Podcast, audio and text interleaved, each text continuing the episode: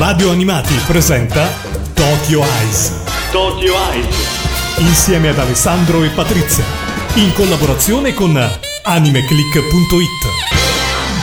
Amici di Radio Animati, ben ritrovati qui a Tokyo Eyes, la rubrica che parla di anime, manga e cultura giapponese, con Alessandro Falciatore, il sottoscritto, il direttore editoriale del sito www.animeclick.it e Patrizia AC194, sempre sul sito www.animeclick.it. Dai, questa volta ti sei autopresentata, possiamo cominciare a fare così il jingle, no? Sì, infatti, anche se ormai siamo quasi alla fine, ma vabbè. Sì, no, dai, ormai hai preso gambone, come si dice in Toscana, anzi a Livorno, dove ci ho vissuto a lungo, quindi direi che ormai ti puoi anche...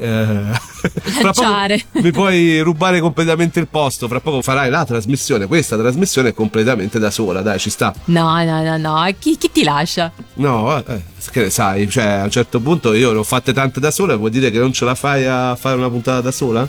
Vabbè, vedremo nel futuro. Vediamo, sicuramente per il momento ancora in combo a parlare di argomenti non semplici, diciamo, l'altra volta pure abbiamo cercato di sfatare qualche mito, diciamo che è sempre un argomento un po' spinoso e sicuramente non semplice, Patrizia. No, infatti c'è sempre molta confusione, ma per chi, ma per come, ma che cosa sono, e quindi adesso noi siamo qui a districarvi fra i target manga. Esatto, tra l'altro l'altra volta pure te ne hai scoperto uno che non conoscevi essere un target, il Kodomo. Esatto, quindi non si finisce mai di imparare. Questo perché, come dicevamo, adesso è tanta l'attenzione per i manga, se ne parla tantissimo, anche forse un po' a sproposito, ma stiamo notando che ci sono molti errori e certi misunderstanding che continuano, si perpetuano dal passato, soprattutto dovuto al fatto magari che certe cose sono mutuate anche dagli anime, dai cartoni animati e da vecchie credenze che arrivano un po' da lontano, anche dagli anni 80-90, quando i primi manga arrivarono in Italia. Stiamo parlando quindi di categorie di manga, perché in Giappone esistono dei target di riferimento appunto quando si tratta dei fumetti giapponesi. Le principali categorie di manga che possiamo trovare oggi sono lo shonen, che è per un pubblico maschile adolescente, lo shoujo, che è per un pubblico femminile adolescente, e ne abbiamo parlato approfonditamente nella scorsa puntata insieme col famoso Kodomo, il manga per bambini, cioè quello con Doraemon, Carletto e il Principe dei Mostri. Oltre questo, oggi parleremo invece di altre due categorie, il seinen, che è per un pubblico adulto maschile, e il josei, molto più sconosciuto, che è appunto per un pubblico adulto femminile. Le categorie da decenni sono usate prettamente per indirizzare le riviste di manga giapponesi. Stiamo parlando di qualcosa relativamente al mondo dell'intrattenimento giapponese, ad uso e consumo degli abitanti del Giappone, per uno specifico pubblico di riferimento. Ecco perché fondamentalmente parlare di target in Italia, specialmente oggi, poi ripeteremo questo discorso più in là, mi sembra abbastanza fuorviante, diciamo. Questa modalità è ancora attiva anche oggi, ma è meno incisiva persino in Giappone rispetto all'origine, perché gli shonen sono letti anche dal pubblico femminile, così come gli shoujo sono letti da un pubblico maschile. Non dobbiamo confondere poi i target con i generi, è qui che nascono le maggiori difficoltà. Esatto, è la confusione a regnare sovrana. Spesso. Shonen non vuol dire infatti manga d'azione, così come seinen non vuol dire manga drammatico, o shoujo manga sentimentale. Per i generi esistono altre suddivisioni, abbiamo detto l'altra volta, non per forza dove c'è una storia d'amore c'è per forza un target femminile, nel senso che video girlai, che molti definiscono shoujo perché c'è la storia d'amore, non è assolutamente altri che uno shonen, è fatto per un pubblico maschile, e questo si vede anche dalle tavole, da come è disegnato, dalla storia. Ragazzi, si vede che oggi mi è tornata la voce, vero? Sì, penso che Freccia sarà contento. Sì, perché fondamentalmente l'altra volta ero appena tornato dal Napoli Comic Con, dove fra panel e live ero rimasto completamente afono. Io penso che questa volta ho un po' recuperato e quindi riesco a parlarvi di queste cose con dovizia di particolare e soprattutto con la voce, che quella non deve mancare mai in radio. dicevamo appunto, uno shonen non può trasformarsi in uno shoujo al primo capitolo con un intreccio sentimentale. Non siamo infatti noi a stabilire quale sia il target di riferimento del manga, ma la rivista giapponese su cui è pubblicato in origine. Se un manga è pubblicato su una rivista shonen o shoujo, allora è un manga la cui categoria è shonen e shoujo, indipendentemente dalle tematiche descritte nell'opera. Non siamo noi a decidere il target, comunque la categoria, in base a come ci sentiamo quell'opera. Attacco dei Giganti è un'opera cruda, è un'opera quasi sicuramente considerata adulta, ma è uno shonen perché va su una rivista shonen.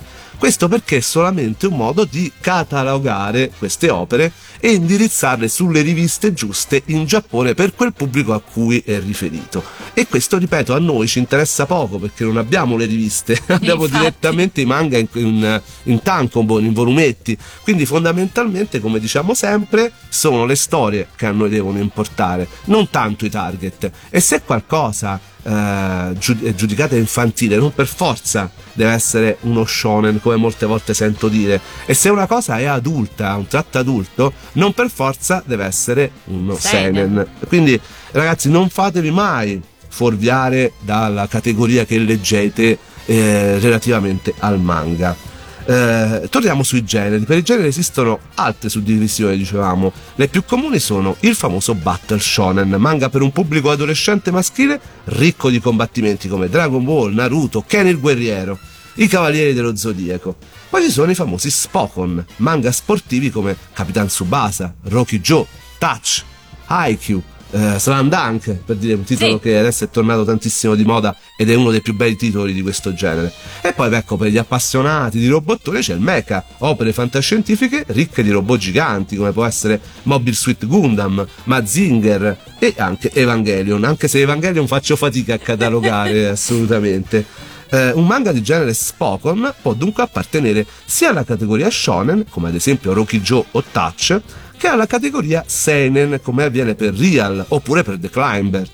I generi possono essere multi-target, come abbiamo visto. Uno spokon può essere uno shoujo, assolutamente sì, sì. È una storia d'amore scritta per un pubblico femminile adolescente riferita a uno sport, tipo Mimi e le ragazze della pallavolo. Attack Number One è uno dei più classici spokon di genere shoujo, che ha fatto epoca, diciamo, ne abbiamo parlato anche in varie puntate. A questo punto un attimo di intervallo, poi passeremo a parlare di seinen e josei, che adesso vanno tanto di moda, ne parlano tanti influencer, anche tanti ragazzi comprano i fumetti anche in base al fatto che è un seinen e fa figo adesso comprare i seinen. Ma adesso ci andiamo ad ascoltare la prima opening di un anime tratto da uno dei manga battle shonen per eccellenza, Dragon Ball.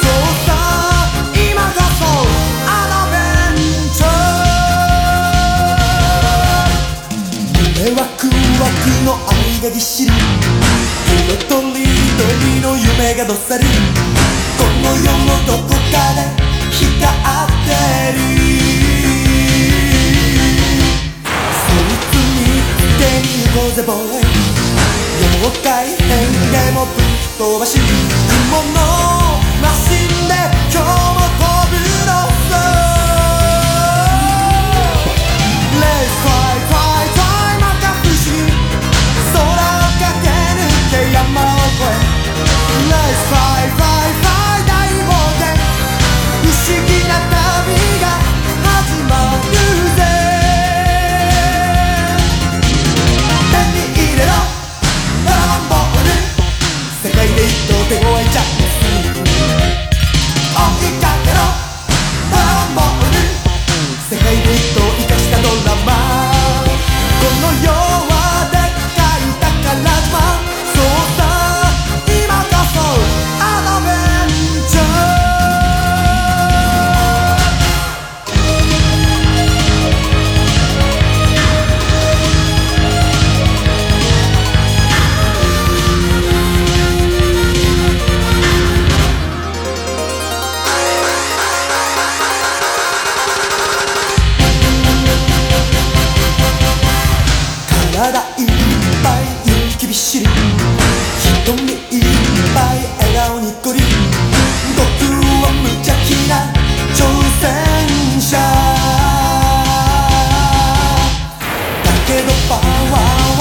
ゃないぜじゃんけんパンチにカメハメハどんな敵でも叶いはしない Let's fly fly fly また不思議日のブリーチくぐり抜け Let's fly fly fly 大冒険不思議な夢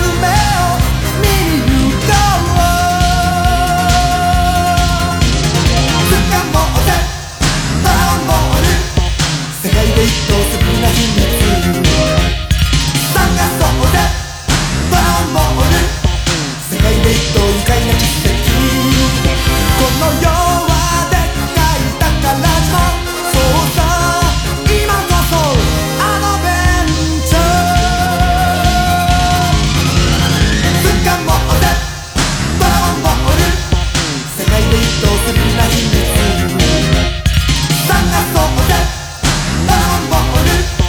世界で一等愉快な奇跡この世はでっかい宝島そうさ今こそアドベンチャー。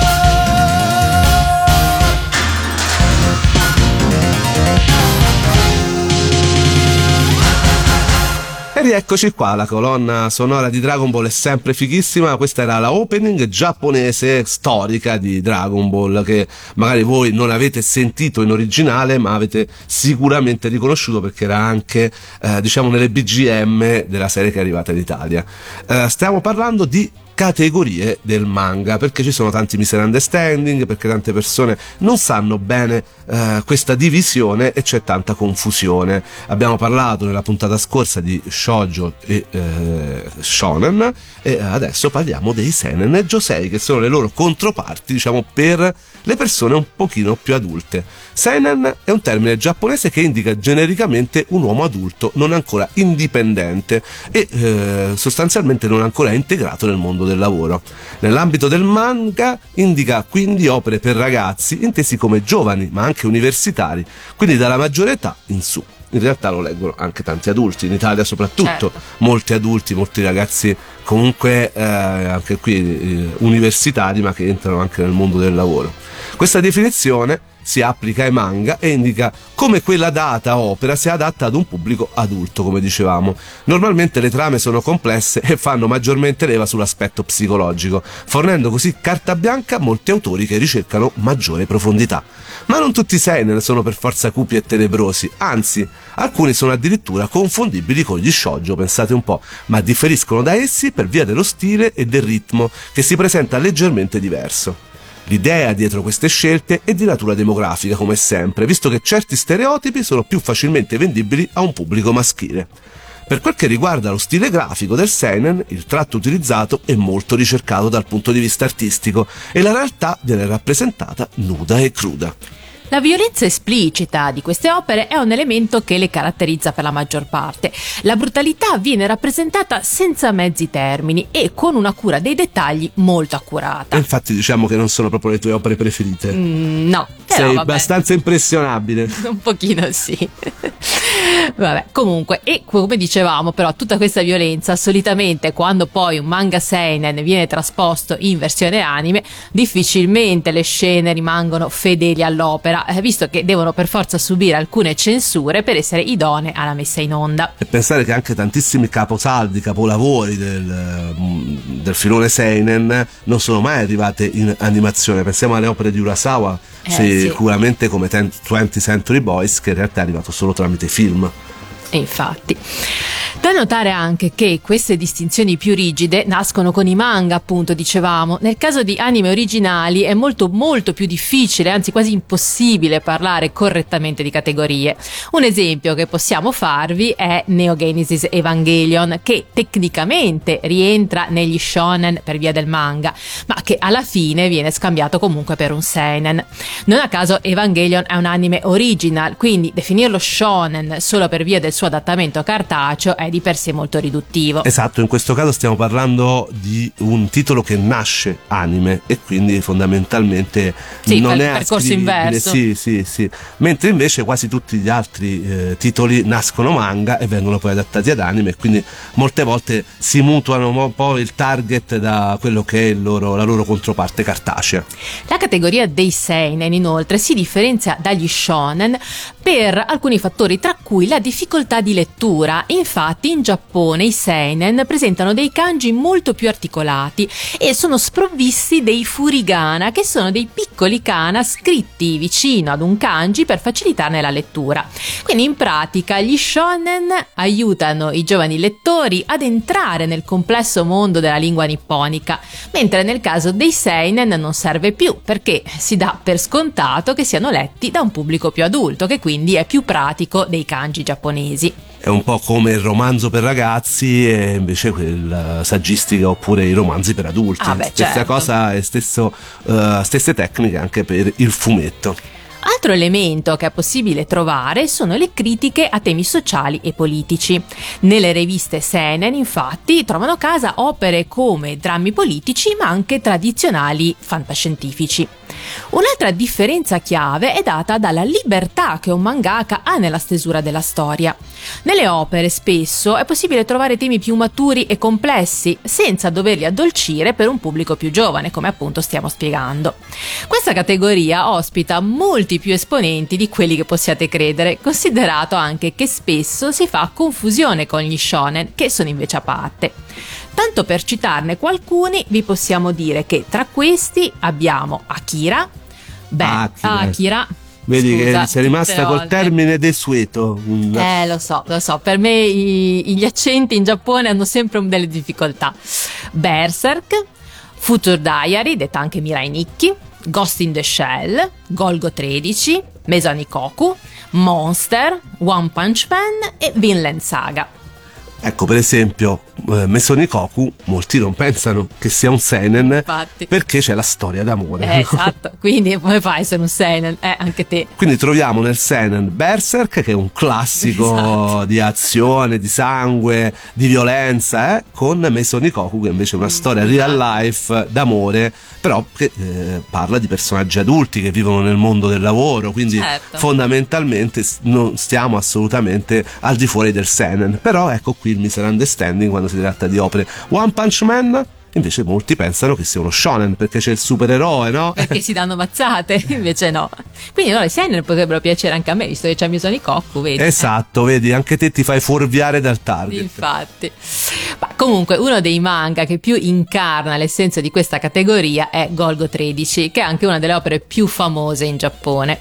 Questo manga, pensate, è in corso dal 1968 e deve il suo successo anche alle tematiche fortemente improntate verso la sessualità e all'azione gore, dove il singolo colpo del sicario Duke Togo la fa da padrone. Ma parliamo anche un po' di storia del seinen.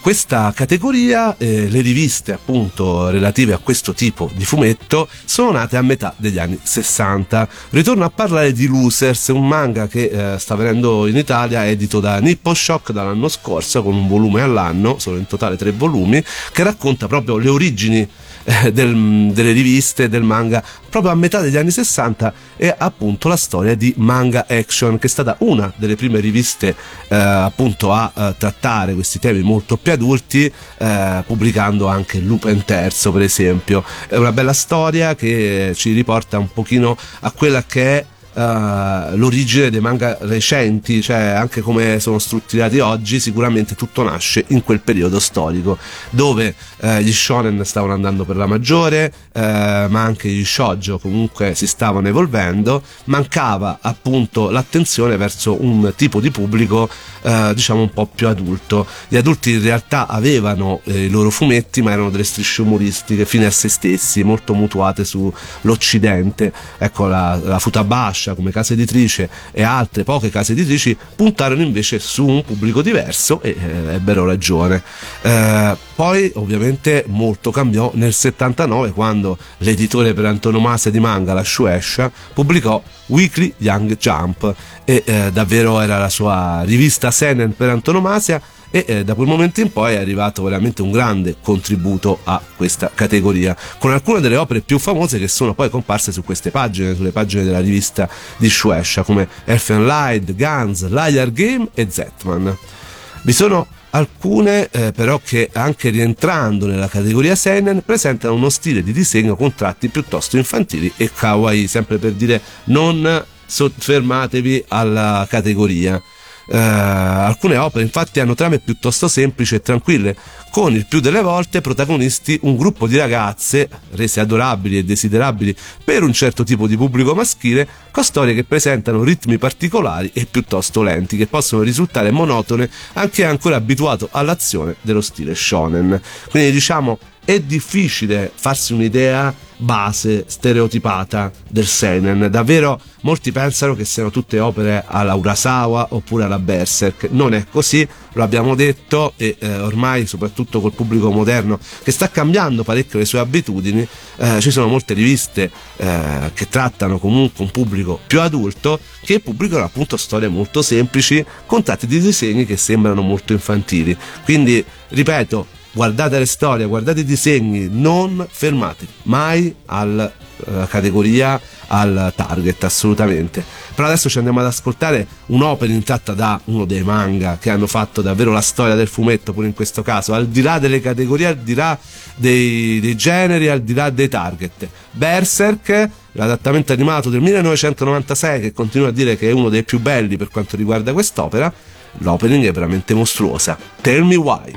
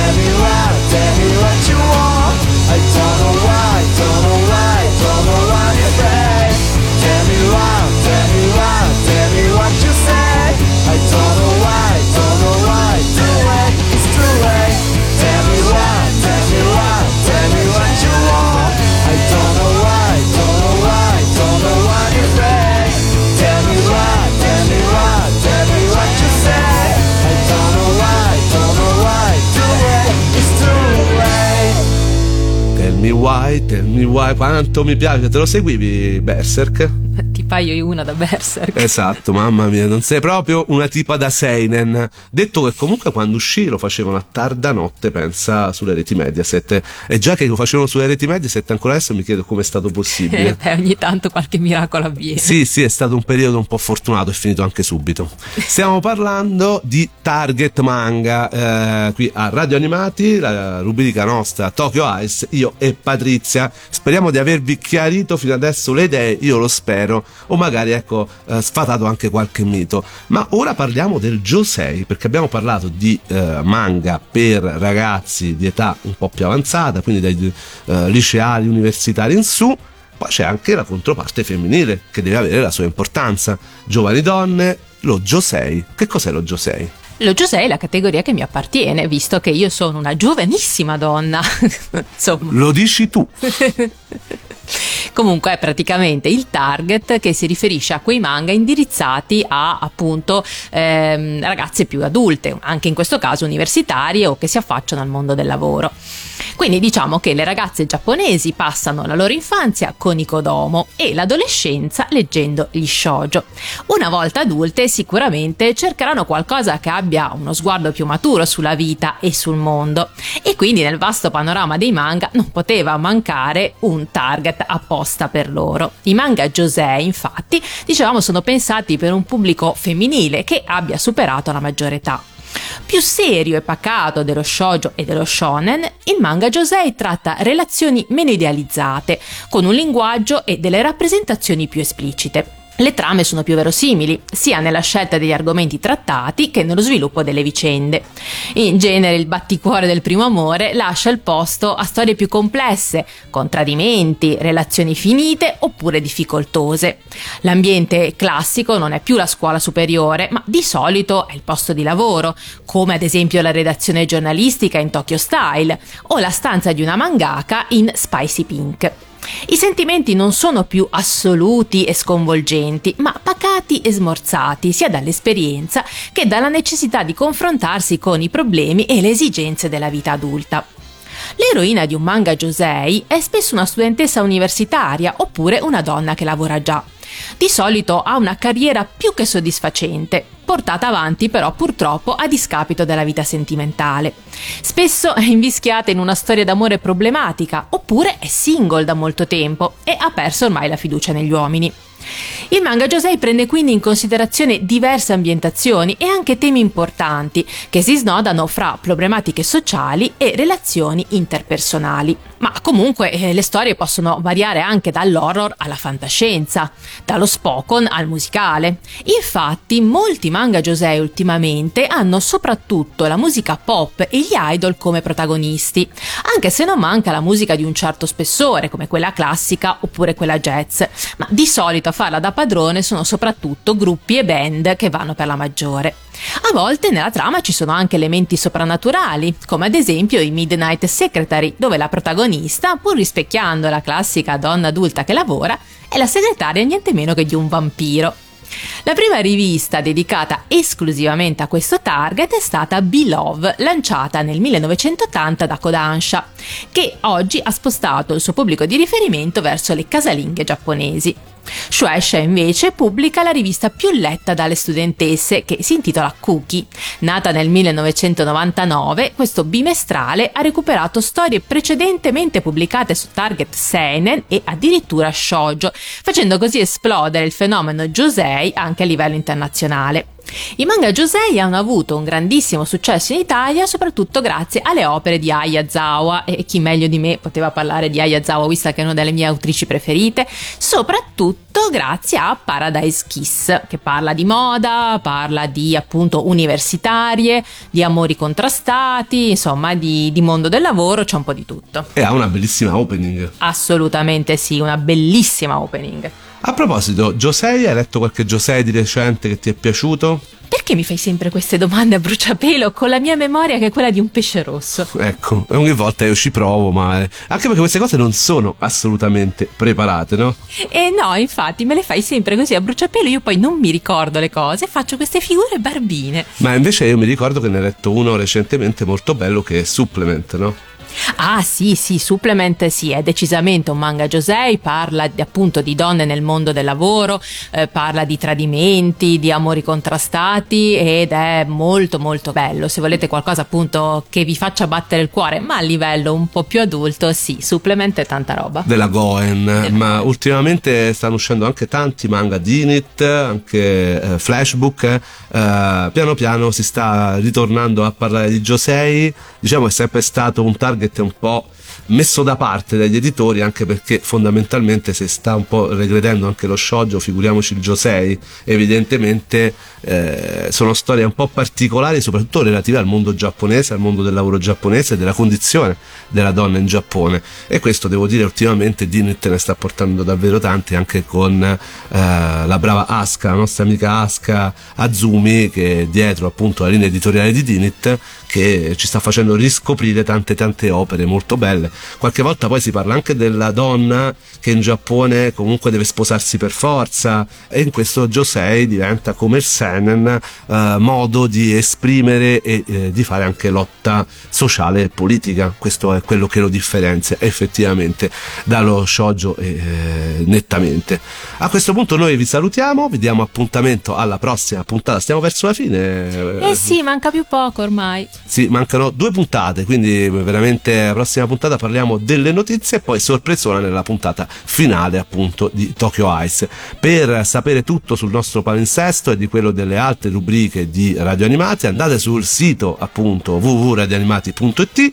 Per seguire invece me e Patrizia su AnimeClick andate sul nostro sito www.animeclick.it. Ricordo poi che sul sito di Radio Animati possono trovare i nostri podcast, no? Esatto, per ascoltarci dove volete, quando volete, come volete. Brava, vedi che puoi prendere il mio posto. Mi sto esercitando. Ecco, brava, vado in pensione che forse è giunto anche il momento. Sì, domani che è festa. Ecco, noi adesso ci salutiamo e ci ascoltiamo la bellissima opening di Paradise Kiss, che da noi arrivò per Panini Video e andò su Cartoon Network. Io ero sicuro che invece andava su MTV. E invece no, è una di quelle che non è stata nella mitica MTV Anime Night. Come Nana, un'altra tua passione, esatto. No? Esatto, sempre della Yazawa. Con questo noi ci salutiamo e ci diamo appuntamento alla prossima puntata. Leggete le storie, non basatevi sui target, mi raccomando. Esatto, ciao a tutti.